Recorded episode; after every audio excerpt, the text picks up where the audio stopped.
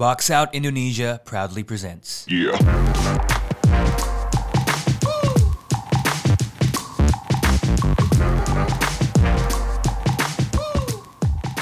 Yo, kembali lagi ke A T T L Basket di episode ke enam puluh hari ini. Pas banget nih, episode nomor enam puluh, episode terakhir di tahun dua ribu dua puluh satu. Kembali bersama gua Abi, dan sekarang kita akan bersama dengan Faiz lagi. What up, Faiz? Halo, baik, kabar baik. Kabar baik, kabar baik. Cool, man. So, kita taping ini itu habis Indonesia kalah empat kosong, leg satu, ya, right?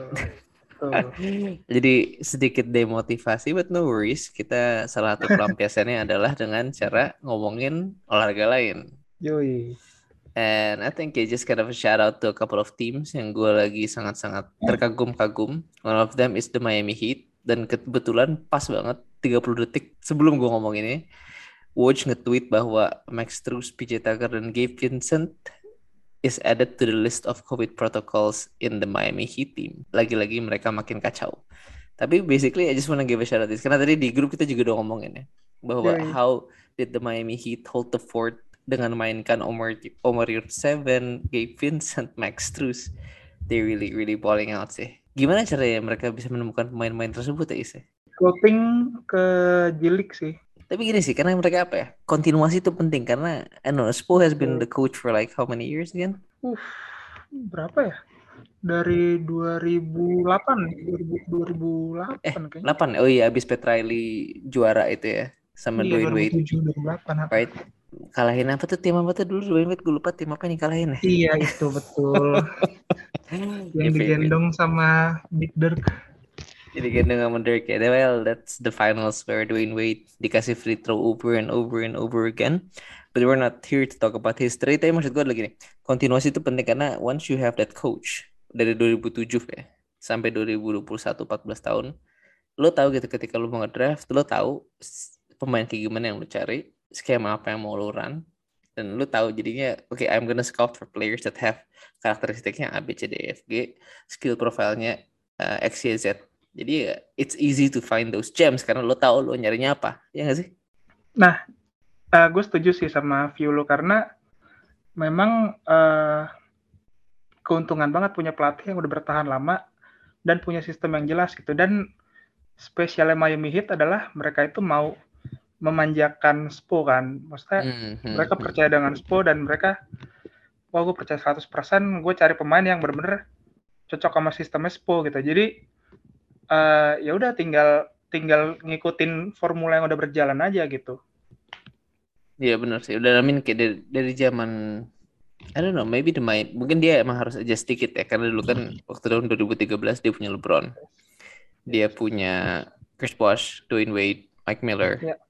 Tapi misalnya sekarang kan dia ya walaupun enggak segitu tapi you have Bam Adebayo, Jimmy Butler, dan Kyle Lowry. Ya sedikit mirip lah dalam beberapa tahun terakhir gitu ya. Mungkin sebelum Kyle Lowry lu punya Goran Dragic and all stuff, but that kind of continuation sama the coach knows what he wants to search for membuat rekrut pemain dan development pemain pun jadi sangat mudah gitu. Now, yeah. One team yang the opposite of continuation the last fifteen years or so itu adalah Sacramento Kings, right? Dari zamannya dulu, pokoknya sejak dibeli sama Vivek. Uh, dan dari zamannya Lu Brothers juga dulu kan ya mungkin mereka sempat sukses ya karena dulu kan I think around early two thousands tuh zamannya Vlade waktu masih jadi pemain ya, zamannya Chris Webber, zamannya Stojakovic. I mean I love, I, love, I, love, I love that team, right? I love P S Stojakovic that much. Dan maksud gue dulu udah Christie juga kan main di situ, so it's, it's a fun team with Jason Williams, Mike Bibby. Tapi uh-huh. sejak the turn of the century um, Eh, sorry, bukan uh, sejak uh, mereka, you know, uh, ganti ownership ke Vivek, and then Vlade stepped up as a G M, itu mulai turun tuh, like bad drafts yeah. and all that stuff. So I think menurut uh, gue itu bisa jadi sebuah topik yang mau gue angkat sekarang. Kayak the Kings setelah lima belas tahun nggak jelas arahnya kemana, bad drafting, beberapa tahun terakhir itu menemukan dua pemain yang menurut gue is a really really good uh, draft picks, which is Tyrese Haliburton dan Davion Mitchell. Nah, tapi sayangnya adalah ada satu point guard lagi is, yang nyangkut di roster mereka kan. Which yeah. is the Aaron Fox dan gaji tiga puluh tiga jutanya itu. Nah, yeah. how do you see the situation unfolding sih dalam beberapa minggu terakhir?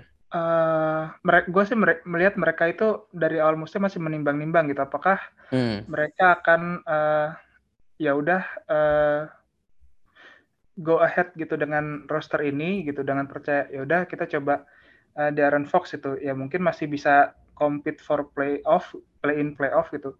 Atau ya mereka ya menyerahkan uh, tongkat estafetnya itu ke Haliburton gitu. Yes, dan estafet of bad point, bad point guard play ya. Estafet uh, sebagai pemegang kunci franchise Kings. Oke oke oke. Dan okay. uh, sebenarnya ini uh, memang langkah yang mau nggak mau harus akan diambil Kings gitu, karena mereka juga kemarin kan di summer juga hampir ngedil Buddy Hield kan. Jadi memang Uh, mereka itu sebenarnya udah bersiap-siap untuk melakukan some makeover, tapi uh, waktunya aja nih yang belum ketemu gitu. Kalau gue sih ngeliatnya kayak gitu ya. Makanya uh, di awal-awal suka kalau nonton gamenya tuh suka agak agak bingung tuh kapan eh ini siapa sih harusnya yang take over gitu? Apakah Fox, apakah Hali itu? Kadang-kadang juga hmm. satu harus nahan karena yang lainnya uh, harus ngedrive masuk gitu, atau satu lagi yang jadi ya udah deh gue jadi uh, secondary dulu gitu. Jadi gitu sih, uh, pembagian role masih agak kagok di awal musim ini gitu. Cuma beberapa game terakhir, uh, lima sampai sepuluh game terakhir udah mulai kelihatan sih Hali, Hali step up jauh. Mm-hmm. That's right. Dan maksud gue kayak apa ya, Fox himself is not, bukan kayak Fox tahun lalu, karena tahun lalu kan Fox itu kayak ada mini breakout gitu loh ya. Maksud gue mm. he played better dengan three point percentage yang lebih bagus, defense-nya juga lebih committed, tapi entah kenapa di awal tahun ini it's different. Right, gue nggak tahu apakah dengan manajemen memilih Davion Mitchell di draft kemarin itu kayak membuat dirinya insecure, kayak is my future is with yeah. the Kings atau gimana. Terus juga dengan firing of um, Luke Walton dan diganti Alvin Gentry yang sistemnya itu sangat-sangat pick and roll ini ya, pick and roll heavy dan yeah. um, variable handler yang lu harus punya I Q yang tinggi itu run an Alvin, Alvin Gentry offensive system. Karena dulu waktu di Pelicans pun kan itu super offense kan.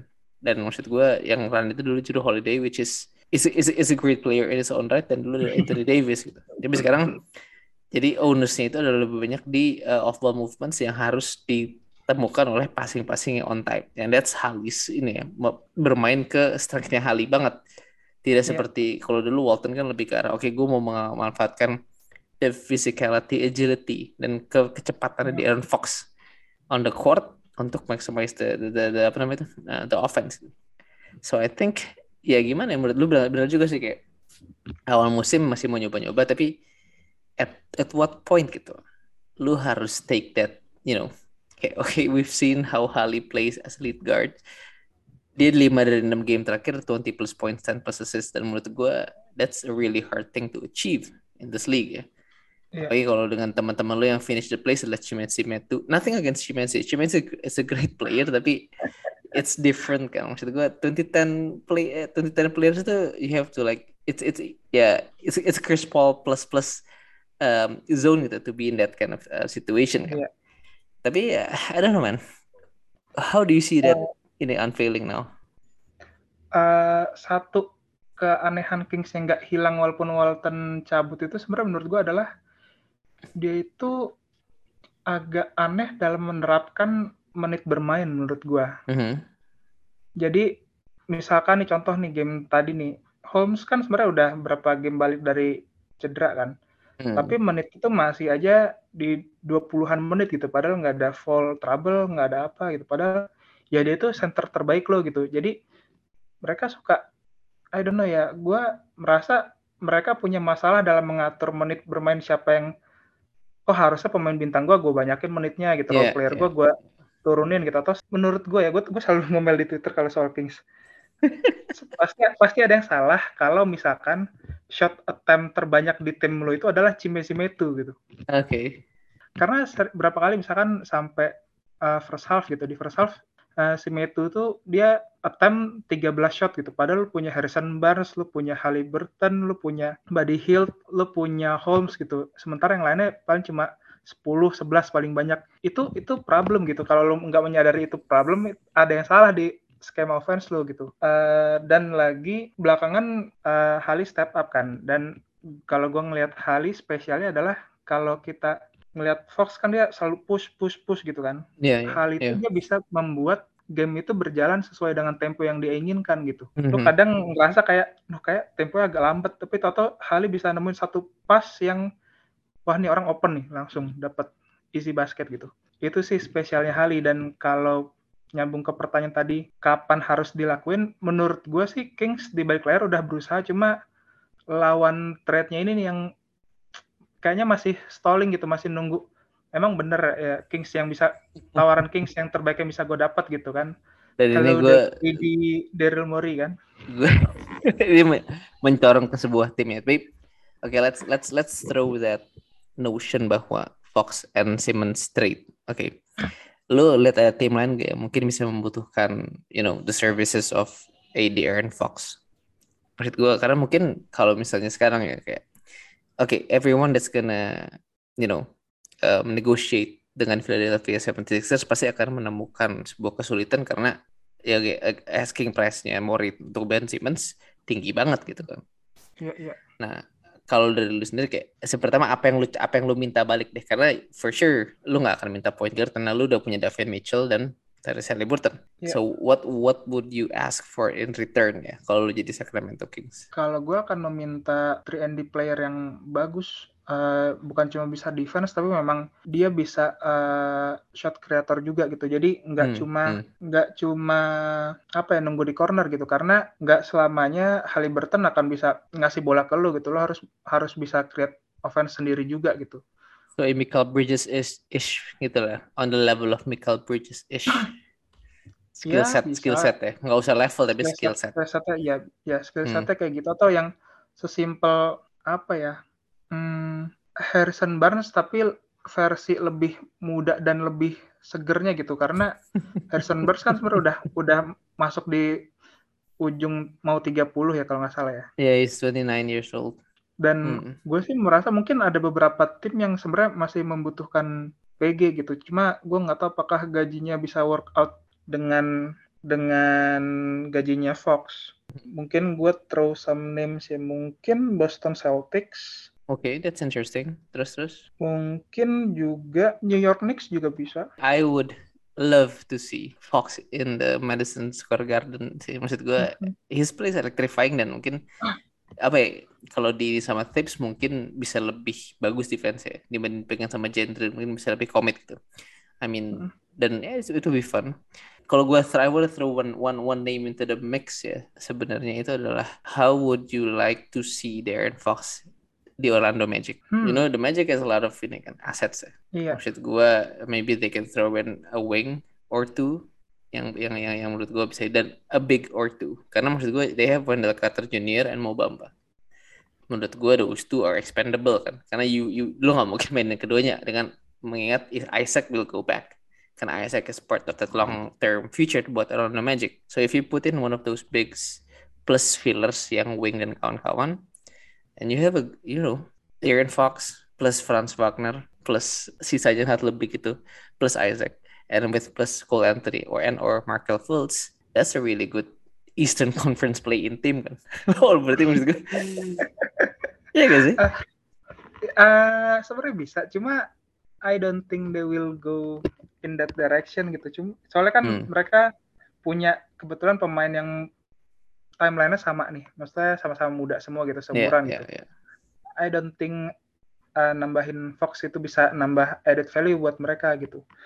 Mungkin gue masukin satu nama lagi yang bisa, mungkin akan jadi three-team trade sih kalau nanti pindah Washington Wizards menurut gue. Oke, okay. Coba elaborate. Kalau misalkan Washington Wizards at some point dia mau deal Bradley Beal, mm-hmm. menurut gue Sacramento Kings bisa jadi partner three-team trade gitu. Jadi uh, Fox ke Wizards, Beal ke salah satu tim yang pengen, dan Kings nampung Uh, pemain wing-wing yang dilepas sama tim yang pengen ngambil Bill itu. So basically Kings become the salary dump team. Uh, menurut gua nggak ada salah dengan pick up salary dumping asal pemain yang diambil juga oke okay, gitu. Atau misalkan dia bisa, mungkin dia bisa nampung K C P, itu juga menurut gua it is a plus. Still a win ya. Yeah, I mean like I mean if you have Hali and K C P on the same team, that's going to be legit. Then Davion Mitchell, right? That's going to be a legit yeah. perimeter defensive team, right? And I think one of the yeah, worst betul. defensive team itu adalah si ya ini. Ketika ada Fox itu sendiri, sebenarnya dia nggak se- yeah. sejelek itu sih. Maksud gue in terms of defense, ya. I mean he's quick. Walaupun kadang-kadang kalau misalnya kena screen, dia harus sedikit adjust karena he's not the strongest um, point guard in the league. Kita ngomongin, okay, so basically udah pasti verdictnya atau hasil eh, hipotesa kita adalah the Kings should be all in on Hali. Yeah. Nah, pertanyaan gue ke lu sekarang, Aaron Fox, apakah ceilingnya hanya sebagai point guard di play-in team? Karena I mean wherever he goes, I don't see him, you know, yang tadi lu bilang moving the needle. Bahkan if you put him on that Orlando Magic team, the most you can see adalah ya yeah, maybe seed six kali di, di di lima tahun ke depan. I mean because he's a point guard that can shoot the three pointer. Kita juga udah nekenin ini di artikel kita yang kemarin bahwa ketika lu nggak bisa nendro dia di off ball atau dia pull up game jelek, it's gonna hurt your team's offensive efficiency. Ya, yeah. uh, sebenarnya tergantung role yang dipunya sama dia ya. Hmm. Kalau misalkan role dia tetap sebagai first uh, attacking option gitu ya, ya timnya nggak akan jauh-jauh dari play-in gitu. Memang batasnya segitu. Cuma kalau dia move ke contender dan dia pick up the third guy, itu menurut gue akan menambah attacking power contender tim tersebut gitu. Misalkan, let's say kejadian lah, dream trade menurut gue gitu. Uh, Darren Fox sama Ben Simmons gitu. Mm-hmm. Jadi, mm-hmm. lu punya Darren Fox, Ty Bull, uh, Danny Green, Tobias sama Embiid.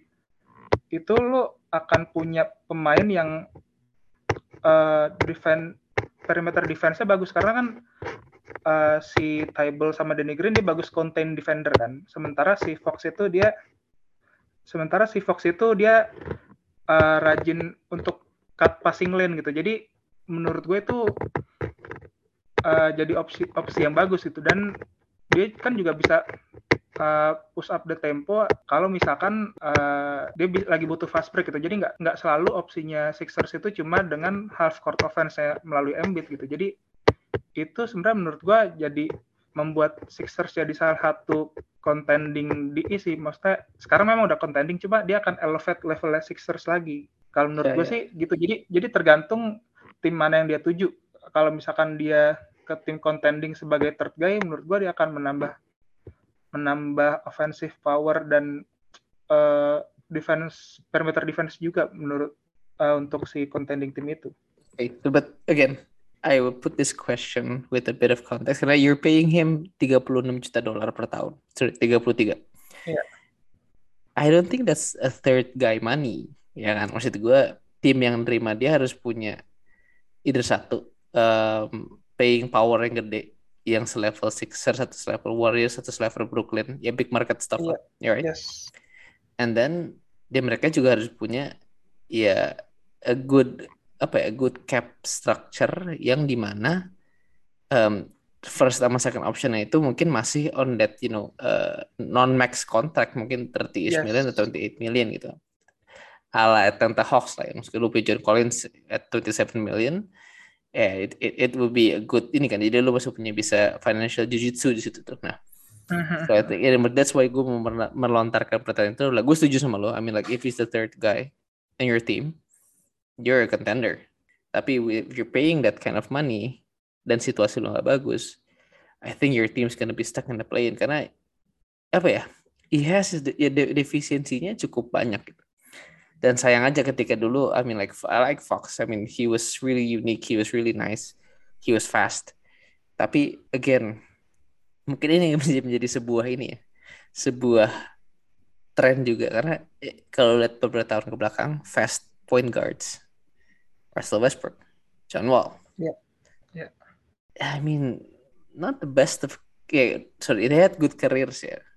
Tapi in terms of winning, are they close to like the James Hardens, Chris Pauls, no right? Ya nggak sih? Iya. Yeah. Uh, gue mungkin throw satu alternatif lagi. Hmm. Gue pengen review lo juga sih.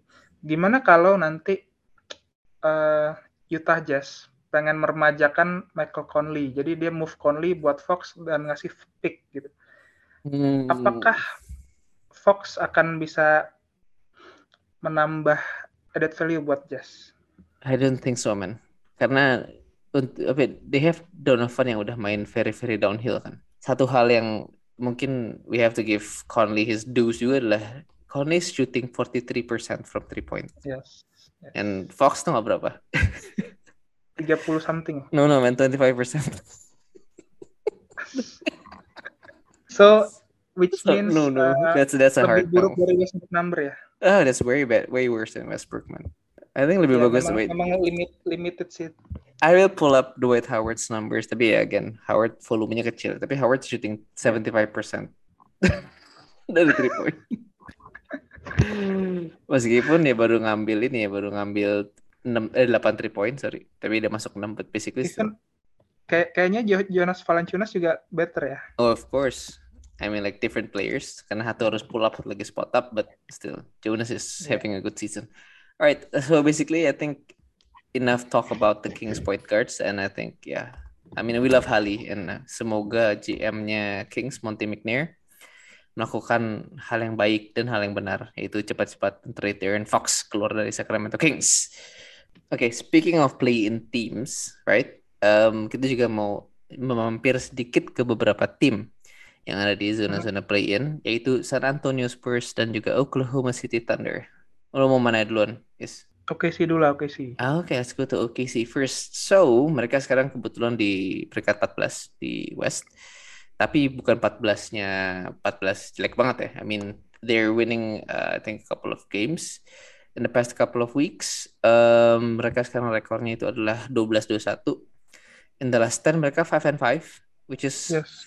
fifty percent. That's Very nice. Good. Mereka menunjukkan bahwa mereka bisa menang di uh, road games, five victories on the road. Nggak kayak Portland.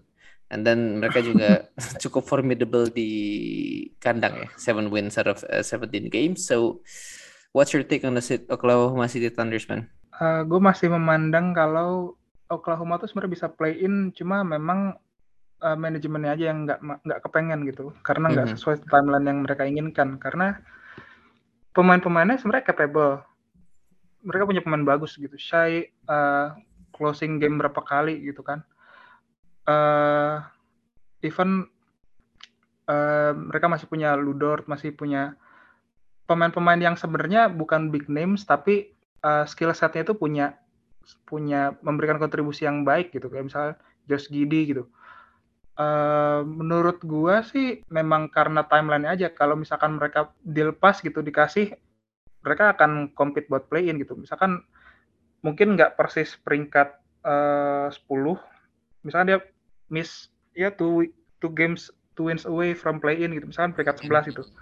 Mereka kan super kompetitif karena nature-nya pemain-pemain muda ini juga memang begitu gitu. Mereka mainnya ngotot, mereka uh, determinasi tinggi gitu. Jadi uh, sebenarnya menyenangkan melihat mereka bermain gitu, karena mereka makin jago musuh makin compete mereka mainnya gitu. They're, they're like that chameleon team ya, yang dimana kalau lawan tim yang di tengah-tengah gitu, mereka bisa jelek banget dan akan kalah. Tapi kalau mereka ngelawan tim yang di atas banget, kayak yang lu bilang tadi, competitive spiritnya Shai, Dort, and and Aaron Wiggins, which is a new name for me, but I like him. And G R E dan pokoknya all of those young guys, Kenneth Williams, itu jadi naik gitu, jadi kayak oke, okay, I want to prove something to these guys. Yeah. Right. Tapi ketika lawan tim yang kayak oke, okay, Houston Rockets, they just struggle. I don't know why. Um, kayak kayak itu kayak kemarin kan apa namanya Grizzlies abis cetak rekor lawan mereka gitu kan, terus pas Shai yeah. balik, Giddey balik, Dort balik, mana Grizzlies yang kemarin ngebantai kita udah kalah sama kita gitu. Iya, maksud gue kayak I mean like itu kayak I, I don't think ya kalau misalnya itu mereka nggak kalah tujuh puluh tiga poin, mereka di game keduanya mungkin nggak menang karena they don't have anything to prove kan. Ya, karena itu, mereka punya chip on shoulder jadinya. Itu dia. Kan? If you if you put a chip on the shoulders of Dort, Shai, Giddey, I mean like that's gonna be ini sih bahaya bagi lu sendiri. Oke. Okay. Tapi basically um so they're having, you know, the typical Thunder season ya. A couple of wins, signature wins yang a couple of heartbreaking losses dan juga selalu all around effort. Nah, who's their player of the season so far? Ya, of course Shai. Cuma di luar itu hmm. gua senang melihat Josh Giddey sih. Dia okay. permainannya menarik, uh, punya nggak selalu ngegas, punya tempo, bisa jaga tempo, punya visi main, uh, agresif juga, uh, bisa nembak walaupun masih masih jelek persentasenya. Tapi dia all-rounder player yang dibutuhkan buat jadi partner uh, Shai ke depannya gitu. Tinggal ngelengkapin chip di front court, I think they will be fine next year. That's nice, that's nice, that's nice. Okay. Um, so, if I were to reverse that question ya, karena yang gue suka adalah, I like Lu Dort. Right? Yeah. Lu has been really nice. He's been a really, apa ya, solid. Maksud gue kayak, um, gue gak nyangka his scoring would be, you know, lebih stabil tahun ini. Karena tahun lalu udah um, double digit points per game. Yeah. Tapi tahun ini, the way he gets his points itu sedikit lebih berbeda lah daripada tahun lalu. Dia jauh lebih konsisten di offense, involvementnya juga lebih banyak, dan gak cuma dari transition doang kan. Dia, he's spotting up, he's really well. And satu hal yang menurut gue is a really, really good improvement dari dia adalah he's a really good pick and roll ball handler. Yeah. Ini yang gue sedikit ini sedikit amazed karena um, I mean like he's really good. Lo tau gak berapa persentil dia sekarang di N B A? eighty-five. He's eightieth percentile on pick and roll ball handlers, man. Kalau lu tanya ke gue kayak would Lu Dort be kalau misalnya di awal musim lu tanya projection berapa, pasti paling sixty to seventy gitu kan. Iya, yeah, maksud gue kayak oh shit man, it's not really that high. I mean, you know, he's a good um, defensively, yeah, you get what you get out of Lu Dort kan. I mean, he's really strong, dan he he I think one of the best I S O defenders in the league juga. Nah, cuman gini yang gue pengen tanya ke lo adalah um, how much do you like their coach Mark Daigneault? Hmm, kalau dari skemanya menarik sih, dia bisa buat ball movement-nya oke, okay, dan beberapa hmm. kali A T O-nya juga bagus itu. Cuma masih perlu pembuktian karena kan masih uh, his season to lose kan, jadi nggak ada beban, nggak ada apa. Jadi lebih Uh, beberapa menurut gue beberapa bright spot-nya dia jadi lebih kelihatan gitu, karena ya udah nothing tulus gitu. Cuma kalau misalkan nanti kita lihat ke depannya satu dua musim ke depannya pemainnya lebih bagus, apakah itu akan improve juga gitu, karena tim ini ini tim yang berkembang gitu, dan lo sebagai coach juga harus jadi coach yang terus improving buat keep up sama timnya. Kalau enggak ya lo akan ditinggal di tengah jalan nanti. Ya yeah, ya, yeah, yeah. Like Mark Jackson is gitu maksudnya. Iya betul. Nah shout out to, shout out to Mark Jackson. Kalau nggak ada dia nggak akan ada Steph Curry kayak sekarang kan. Nah tapi yeah. Satu hal ya is, I mean, oke. Okay. Kalau if you have to guess gitu lah. Ini gue akan sebutin tiga uh, points per play-nya uh, ini ya O K C. Lo tebak mana yang spot up, mana yang uh, isolation, mana yang pick and roll, roll man. Uh, Oke, okay. one point one poin per play, zero point eight five poin per play, sama zero point eight one poin per play. Which one is which? I S O yang zero point eight five. Oke. Okay. Roll man yang satu, satu lagi apa tadi? Spot up. Spot up yang zero point eight one. Oh shit. Uh, you were right on one, kayak the, the roll man, tapi yang spot up sama ininya kebalik. Betul. Yeah, tapi basically it shows you how bad their spot up game is kan. Dan maksud gue yeah. sayang banget ketika lu um, apa ya, ketika lu you generate you know that penetration dari Shai, dari Dort, dari Josh Giddey, dan lu nggak bisa ini gitu kan. Nggak bisa convert ya. Nggak bisa convert. Maksud gue gini, if jadi itu tuh rank rank terjelek di N B A itu sekarang masalah spot up itu lah the Oke si Thunder, mereka di rank thirty. Kalau misalnya gue main what if, right? Kalau mereka let's say in the middle of the pack uh, di angka satu ya, one one point per uh, play, itu mereka otomatis naik jadi sekarang mereka offense ke twenty-nine, mereka otomatis naik menjadi offense ke thirteen, eh sorry, uh, seventeen, ke thirteen dari bawah. Hmm. And that speaks a lot of ini, maksud gue kayak kalau aja if they were a bit better on their execution of the spot ups gitu. Yeah. In this day and age ya, ketika lu bisa middle of the pack in offense, karena defense lu sekarang kan udah, udah lumayan bagus gitu. They could have won a couple of their games gitu. Mereka mungkin sekarang udah bisa di slot-slot nine atau ten-nya West gitu. So I think yeah. just get, if, if they can surround Shai, Dort, Giddey, G R E with better shooters, I think they they're just kind of you know a couple of role players away bahkan untuk masuk play-in. Nah, yang tadi lu bilang imagine, sorry, gimana, gimana? Karena gue mau bilang imagine if you put that front court ace di situ, get a top pick and fill that front court. Wah, itu akan jadi gila banget sih. Gimana-gimana? Iya, itu gue setuju sama poin lo yang terakhir itu sih. Jadi sebenarnya menurut gue uh, poin per play buat uh, spot up itu lebih speaks volume ke rosternya mereka, memang uh, agak timpang gitu. Hmm. Jadi uh, karena kan uh, bisa jadi lo dapat open looks tapi pemainnya nggak begitu bagus untuk convert kan. Atau ya memang uh, pemainnya terlalu banyak yang dirotasi, akhirnya ya yang kebagian menit ya pemain-pemain yang biasa-biasa aja gitu, bukan yang bisa memberikan tambahan untuk shooting. Jadi menurut gue memang uh, sebenarnya pertanda yang bagus, uh, dia punya punya arah yang bagus, tapi uh, ketika nanti beberapa tahun lagi punya pemain yang lebih bagus, ya udah akan jauh naik levelnya gitu. Menurut lu mereka akan pusing nggak? Karena in, in the next couple of years, lu punya Shai Dort, I think those two are, you know, really great players, dan trajektorinya tuh bagus banget. The problem around Josh Giddey, I like Josh Giddey, but the dude can't shoot, right? Maksud gue, dia bahkan bisa mencatat. I mean, he does everything so well, rebounding, passing, you know, ada visinya bagus banget, uh, dan ball skillsnya juga bagus banget.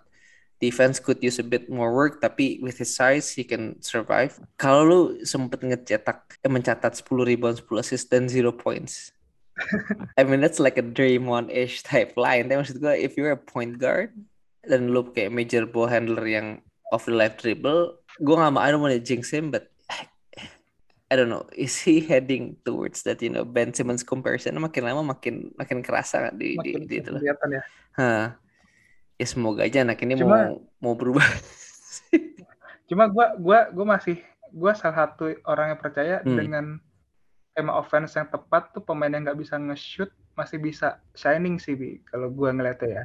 Jadi sebenarnya tinggal tinggal masalah konstruksi roster sama play-nya gimana. Dan, tapi ya tentu uh, kita ekspektasinya Giddey akan improve gitu, karena ya nol poin, sepuluh rebound, sepuluh assist tuh itu stats bukan main-main sih. That's that's legit, maksud gue legit legit contributor gitu kan. Iya, iya. So it's a question of whether he wants to improve or not. Tapi at least at least free throw-nya Giddey enggak ada lima puluh persen, right? He can still survive on that. So free throw berapa ya dia? Ah, masih bagus kok. Uh, I forgot the stats but let me check. Berarti sebenarnya at least dia masih bisa nge-shoot, cuma mungkin ada something yang nggak pas aja, Kak. Itu dia, enam puluh lima persen lah. Maksud gue, ya kadang-kadang gue ngeliat kadang-kadang dia, he rushes his free throws. I think, ya yeah, yeah, harusnya dengan attention yang diambil, eh, yang diberikan ke Shai, he will get open shots. Dan yang gue juga hmm. membedakan dari Simmons adalah he wants to shoot. Dia udah ngambil seratus sepuluh three point attempts. Walaupun yang masuk baru dua puluh tujuh, hmm. but at, yeah, at least he's shooting them, right? So, Um, uh, gimana-gimana? Anything else about the O K C Thunder? Gue gue punya satu gue punya satu pertanyaan sih, karena bahas O K C dulu. Mm-hmm. Gue tuh selalu salah satu orang yang berpendapat kalau N B A ini punya small market trap kalau gue bilangnya. Oke okay, oke. Okay. Karena secara konstruksi roster salary cap itu nggak begitu menguntungkan small market team. Ya ya lo nangkep kan maksudnya. Mm. Uh, misalnya nanti ya lo akan dipaksa mau nggak mau settle for lesser player, tapi bayarnya max kontrak gitu. Nah, menurut lo, apakah O K C Thunder nantinya ngarahnya akan ke sana gitu? No, this is the weird thing about Oklahoma City. Ya. Mereka small market, you're right. There's no question about it. Tapi somehow they struck gold. Karena waktu di awal-awal uh, franchise mereka, mereka punya namanya Kevin Durant, James Harden, and Russell Westbrook. Itu otomatis kan mem- quote-unquote mengubah status lo dari small market sampai yeah, medium market lah, let's say ya, in the, in the likes of kayak the yeah. Blazers-ish lah, oh, sorry, Portland-ish lah. Nah, tapi maksud gue gini, um, secara state, uh, Oklahoma is not a good, it's not a really basketball team, dia lebih ke football team kan, dari segi ininya, demografinya. Yeah. Yang menurut gue bisa membuat mereka keluar dari that trap adalah they got Shai, itu yang paling penting. Mungkin mereka bayar sedikit premium ya, but at least they got Shai, they got Dort. Dan menurut gue Sam Presti is banking on the draft, dan menurut gue dia udah belajar dari kesalahan James Harden waktu itu, dan mungkin dia udah mengconvince para owners juga bahwa lo lihat kan kejadian Harden kemarin, kalau lo pelit, lo lihat apa yang terjadi, you you were letting a N B A top seventy-five player of all time, lo tuker buat Jeremy Lamb and Kevin Martin which is not ideal. Iya kan? And then you have to see Kevin Durant go, and then Russell Westbrook go. Maksud gue kayak that was the, the the start of the demise of the Oklahoma City Thunder franchise. Nah, yeah. Dengan segala draft capital yang mereka punya dan beberapa underrated ini ya, second round picks dan juga um, undrafted players yang mereka udah uh, punya kontrak untuk a bit of long term, menurut gue mereka they can escape the small uh, market trap. Cuman masalahnya adalah, ya gue balikin sekarang ke lu ini ya, is Shai the player you want to put your max contract on? Nah, kalau ini kan di N B A kan max contract tuh beda-beda kan, tergantung sama tahun, tergantung achievement yeah, dia. Yeah. Tapi ya kalau milik, max kontrak saya yang sekarang berapa miliar eh berapa juta? tiga puluh tiga puluh juta. tiga puluh empat juta karena tiga puluh persen dari inilah tiga puluh persen dari itu, salary itu fix in-nya uh, tahun depan apa tahun ini? Gue belum ngecek. Uh, it kicks in next year. I think gue juga belum ngecek sih, but I think ya. Yeah. Shai buat tiga puluh tiga juta next year uh, a bit too much sih. Gua gua gua mengaku itu itu a bit too much karena gua ngelihatnya Shai itu adalah pemain yang bagus banget buat jadi second the the beta the beta male. No, no, that, that, that, I mean like he, he he's eh, let's just not use the beta language tapi lebih ke yeah, second yeah. option, right? Ya yeah, second okay. option ya yeah. the, the second the second option karena uh, dia punya semua atribut tapi uh, I don't think uh, kebintangan dia tuh bisa naikin timnya sampai jauh gitu jaraknya gitu. Mm, uh, mm-hmm. Kalau misalkan misalkan nih gue impian gue misalkan Doncic sama Shai main bareng gitu, itu akan jadi backcourt yang bagus banget gitu. Shai akan ngelengkapin Doncic, cuma tetap uh, first optionnya Doncic gitu. Nah, kalau di O K C, gue gue nggak yakin uh, Shai itu memang first option player gitu. Nah, mm-hmm. untuk bayar segitu banyak kan ekspektasi lo otomatis akan tinggi kan.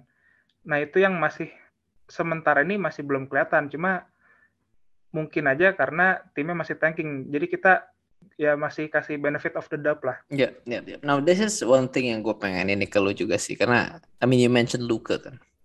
Now Shai and Luka itu ada di sebuah grup yang elit tapi membingungkan, karena dari sebelas pemain yang punya average di atas dua puluh dua poin, empat koma lima rebound sama lima assist, eh, ya cuma tiga yang plus minusnya itu negatif. Luka, Ja Morant sama Shai. So they can put up, they can make the team better with their playmaking, with their rebounding, with their steals, and with their finishing. But their team sucks in terms of mungkin karena roster construction atau one satu dan lain hal. So this is kind of brings brings to my point kayak, okay, and these players kan mereka okay karena mereka you know they they are the first option on their teams. Mereka dapat attention yang lebih. Tapi dengan attention tersebut juga datang kritik. You know, Shai has to be able to, you know, play winning basketball. Mungkin suatu saat nanti in the next two to three years to justify his contract. Dan maksud gue kalau sekarang, I mean he's clutch kan. Dia Doncic, yeah. Ja itu, I mean like they're the clutches of the clutch of the young young playmakers, young ball handlers. Tapi yeah. kalau Luka we've seen him win. Ja we're starting to see him win. But for Shai, that question still lingers dan mungkin akan still linger. Sampai akhirnya Presti decide now is the time for O K C to compete. Jadi mungkin dia narasinya akan terbentuk dari Sam Presti itu sendiri. Sangat-sangat sayangkan. Kalau view gue juga memang sebenarnya fenomena Shai ini jadi tempat pembuktian Presti sih, gimana apakah dia memang G M yang benar-benar top dalam mengkonstruk roster gitu. Karena uh, gue yakin fans sebenarnya fans O K C itu agak susah percaya draft pick ke Sam Presti gitu, karena history dia dengan draft pick nggak selalu bagus, lebih ke fifty-fifty gitu. Yeah. Sekali hit, sekali miss, sekali hit, sekali miss. When, when, when miss he, terakhir kan di siapa miss terakhir tuh? Miss terakhir kan dia nge-trade Sengun kan. Oh iya yeah, iya yeah. that that that trade with the Rockets. Which is sebenarnya perfect timeline dan perfect skill set yang dibutuhkan oleh O K C gitu. Uh, sorry ya fans O K C, gue harus menyinggung ini. Cuma gini, kalau lu punya pemain dengan skill set seperti saya tiga puluh tiga juta, ya itu jadi P R lo gimana melengkapi dengan pemain yang sebenarnya bagus, clutch, tapi gajinya uh, nggak nyampe dua puluh gitu misalkan. Dan lo kelilingin Shai dengan pemain-pemain yang seperti itu gitu. Pemain bagus di uh, mid-level kontrak, di, di level belasan juta kontrak gitu. Kalau Presti bisa ngebangun roster itu, Shai akan baik-baik aja gitu. Akan akan bagus, akan compete di playoff. Nah, cuma apakah Sam Presti bisa pull that uh, construction, nah itu yang kita tunggu bareng-bareng. Yeah, that's that's right sih. Maksud gue, itulah P R seorang G M yang mungkin sudah mendelay kesuksesan untuk long term game yang lebih manis lagi. I mean, he did, yeah. dudes get a lot of draft picks. Nah, okay, moving from one oil in an oil state, uh, kita pindah ke oil state lainnya, which is Texas. We're going to San Antonio. Kita belum ngomongin Dallas dulu, so apologies for that. But kita akan ngomongin one more tim yang mungkin ya sedikit membingungkan, karena di awal musim kita memprediksi mereka hanya menang berapa belas game. Mereka udah well on their way on that total total karena mereka udah menang empat belas kali, kalah sembilan belas kali. Mereka sekarang di nomor sepuluh di West, the San Antonio Spurs. Okay, what's your take on the San Antonio Spurs sekarang, guys? Uh, gue cuma perlu mengulang take gue pas bikin preview A T T L Dijon Timuri tim I P season. I know you're gonna go this way, man. So yeah, gloat, gloat, gloat, man. How many triple doubles yang dimilikin sekarang? Dude, a lot of triple doubles. Belasan ya? Enggak ya? Mungkin. Uh, I think six this year. Yeah, legit. Cuma Westbrook yang punya lebih banyak triple double dari dia tahun ini. Tapi at least Dejounte plus minusnya positif.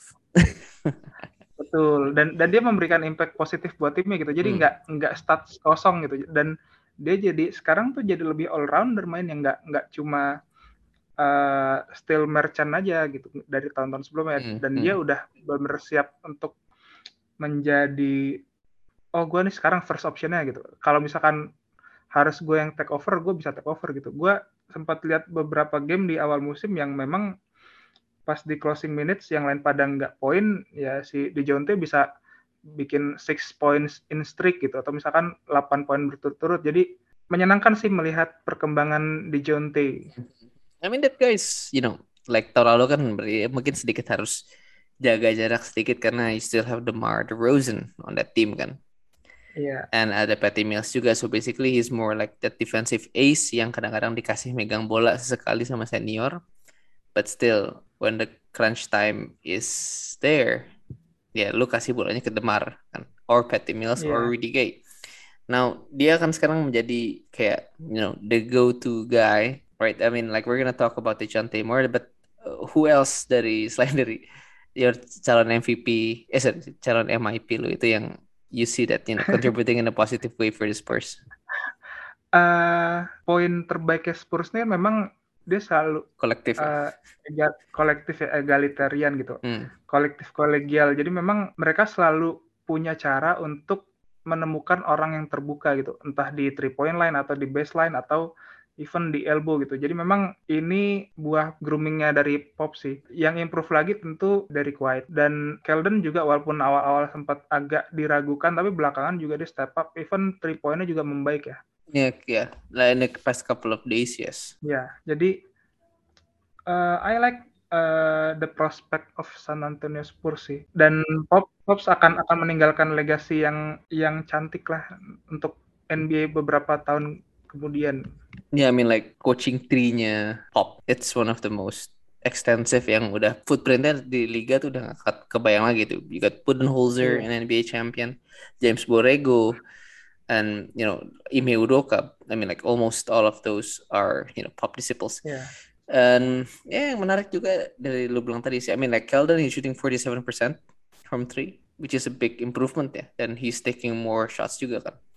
But I think menurut gue Keldon is still, you know, um, sebuah tanda tanya lah, karena I think Valdi sering buat ngomong itu lah. Keldon plays hard, tapi dia nggak tahu kapan harus turn off his motor atau turn down his motor a bit to play smarter. But you know, effort will never go unrewarded kan ya. Semoga usaha Keldon di lapangan terus memberikan dia hasil.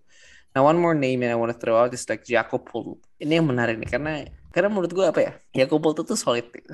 Kayak nggak yeah. neko-neko. Right, you'll get, you'll get, you'll get boards, you'll get defense, you get um, hustle out of him. Tapi again, and this is a Pop team, jadi lu nggak usah perlu seorang super super superstar untuk yeah. ma- apa ya, to, to drive the team forward kan. Hah, itu dia maksud gue. Tapi do you see Jakob Poeltl as being you know, that long term answer, atau in the end they have to trade for some you know playmaking big yang Sabonis? Nah, uh, here is a thing for Spurs ya. Hmm. Dia tuh menurut gue satu dari beberapa tim West yang punya terlalu banyak aset gitu di dalam satu tim dan di posisi yang mirip-mirip gitu. Jadi sebenarnya bagus punya aset, tapi uh, gue melihat mereka dalam waktu dekat sebaiknya flip aset tersebut jadi pemain yang udah lebih jadi sih. Misalkan dia flip apakah Derek White, Lonnie Walker, Keldon Johnson jadi sesuatu premium big atau premium wing gitu, hmm. yang bisa bikin Spurs uh, compete playoff setiap tahun gitu. Itu jadi bahan pertimbangan Spurs sekarang sih menurut gue, karena lo mau pilih yang mana nih, grooming pelan-pelan tapi nanti ujung-ujungnya Lonnie Walker, Vassell itu akan minta gaji yang nah, sangat besar, cukup gede, hmm. atau lo Uh, ya udah lo sebelum mereka minta gaji yang cukup gede, lo trade mereka buat pemain yang ya memang gaji gede tapi premium gitu. Kalau gue sih prefer untuk di flip. Ya, tapi ya yeah, that's that's the thing kan, kayak those are pop players banget itu. Lonnie Walker, Keldon Johnson yeah. kan, Jakob Poeltl apalagi. Ya. I mean like the epitome, kayak dia tuh kayak kalau dulu dari zamannya Oberto, right? Nazi Muhammad, terus uh, Thiago Splitter. But bener. Terus evolusi terakhir tuh adalah si Jakob Poeltl ini. Yang kayak defensively super good tapi offensively super limited kan. Nah makanya menurut gue I think they still need to find their team dan kan if Pop still wants you know be competitive, gue nggak tahu ya apakah nanti kalau dia memberikan yeah, yeah. keys to the coaching chair ke Becky Hammond maybe, but yeah either a wing atau that you know post presence yang sangat-sangat bagus kan. That, that yeah. Book, yeah. Yeah, Domantas Sabonis, you know, is still there, is is still available. I mean like if you if if if you kayak lu bayangin Sabonis on that elbow and you have Doug McDermott cutting. Maksud gue tahun lalu yang membuat Pacers juga lumayan ini lumayan bagus offense-nya adalah Doug yeah. McDermott itu skill cutting-nya sangat-sangat bagus. McDermott is a really good cutter. Yeah. Itu yang menurut gue hilang dari Pacers bench tahun ini. We will we'll talk about the Pacers in a later stage, but harusnya sih bisa sih Sabonis sih. I don't think trades are the way to go. Di San Antonio franchise gue atau apakah R C Buford? Oh iya. Karena jarang banget kan mereka trading, at least either free agency atau oh iya. Kecuali waktu itu mereka di force their hands karena Kawhi maksa and they have to bring in the Rosen. Tapi ya itu kan not the most apa, bukan waktu-waktu paling indah di franchise tersebut kan. Nanggung semuanya. Nah, I wanna gini, okay, let's move on to one guy yang we we all love. He's been saving a lot of fantasy teams this year. Dejounte Murray, gue mau memberikan sedikit hujan di parade lo tentang Dejounte Murray is. I love the guy, I, I I love that dude karena dia memberikan gue rebound, steals. Tapi offensively he's been really bad. Uh-huh. I mean if you see his percentage, kalau forty-ish percent gue masih terima. Virtually itu di bawah seventy percent, that's number one. Number two adalah menurut gue he still needs to improve on his play finishing sih. I mean he's a really good passer, he's a really good pick and roll passer. But if you force him to score, kadang-kadang ya tadi he still doesn't have that, that consistency of uh, say um, a superstar level like D-Book atau ya yeah, I mean if you go for Chris Paul tuh ketinggian, tapi maksudnya kayak C J McCollum lah at least tuh. He doesn't have that chops as a mid-range scorer yet. Dan maksud gue if you wanna make it in this league as a pick and roll ball handler, lo harus punya all of those tools kan, you know, is in the pull-up jumpernya gitu. Still, you know, bahkan dengan kalau kita bandingin dengan Garland masih jauh, but I think there's room for improvement karena, yeah. um, but yeah again. Kembali ke diskusi kita ya di awal bahwa athletic slash speedy athletes, there's limitations to what they can do dan how far they can take their teams in the playoffs. Menurut lo gimana? How do you see what's the next step for Dejounte? uh, uh, sur- surplus poinnya untuk Dejounte dan sebenarnya ini uh, kontribusi hmm. besar dari Pop dan Spurs secara keseluruhan juga ya. Walaupun field goal percentage jelek, dia tuh tahu limitnya berapa gitu. Gua nggak inget dia itu pernah field goal percent attempt-nya sampai dua puluh, gua nggak inget itu. Dia tahu kapan harus uh, cukup. Contoh misalkan kayak Spurs lawan Lakers kemarin. Dejounte Murray memang attempt-nya paling gede itu, sixteen. Dan dia field goal percentage-nya cuma eighteen percent gitu. Tapi di Spurs sendiri itu lumayan rata field goal attempt per pemainnya. Keldon Johnson fourteen, Derrick White eleven, Bates Diop eleven, Lonnie Walker twelve. Jadi dia tahu batasannya dia sih. Dia kan masih belajar nih jadi first option. Jadi memang kadang yang diambil juga bad shot gitu yang diambil. Tapi uh, menurut gue itu seiring pengalaman lo bertambah, dia akan le- makin tahu lagi nih, oh nih kapan gue harus uh, passing, kapan gue harus nembak, kapan gue drive gitu. Dan gue melihat dia sebagai pemain yang pintar cukup pintar untuk melakukan itu nanti ke depannya sih. Ya, yeah, I mean like you're right. I mean like he's, ya yeah, kalau lo ada di bawah Pop, you have to be smart. Kalau nggak lo akan terkubur di yeah. bench atau you be kicked out of the N B A kan. Iya. Yeah. Um, tapi ya maksud gue, I think, ya, yeah, I not to put too much shade on Dej. Tapi ya, yeah, I think um, I wouldn't put him down for M I P yet. Dia, he's gonna be one of the finalists. Kalau kita kan biasanya kan bikin di ujung musim tuh most improved team kan. He is gonna be there kok, senang aja. Madu is gonna be there.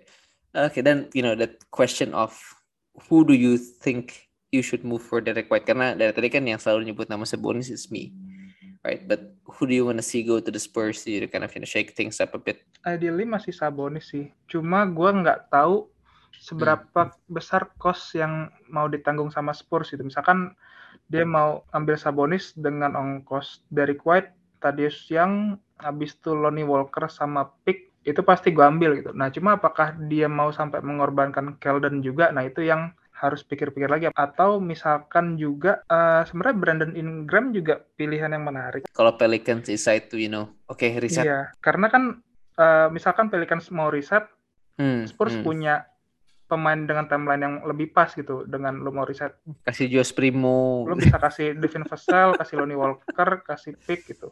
Iya, kasih sama tambahin Tadeusz Young gitu, yang kontraknya juga setahun dua tahun habis gitu. Itu pilihan yang menarik sih menurut gue. Atau ya lo cemotin salah satu bignya Orlando Magic. Hmm, interesting juga sih, karena Bamba is a passer atau W C, Wendell Carter is a passer is a, they're one of the underrated aspects to the game ya. And with Bamba's stretchability, it's it's gonna be fun to see juga sih.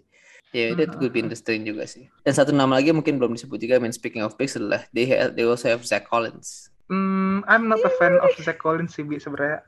I, I think I think fansnya Zach Collins tuh value him too high. Karena sama unicorn gitu ya, I mean, like, mungkin lu trauma dengan Kristaps Porzingis mungkin is, you know.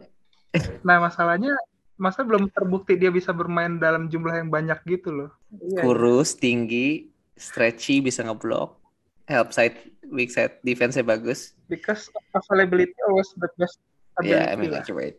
But I think yeah, I think the Spurs. Okay, so basically, okay, conclusion dari yang gue pengen tanya itu adalah, will these two teams, Spurs dan O K C, make the play-ins and then in the end of the season? Play-in Spurs iya, O K C enggak.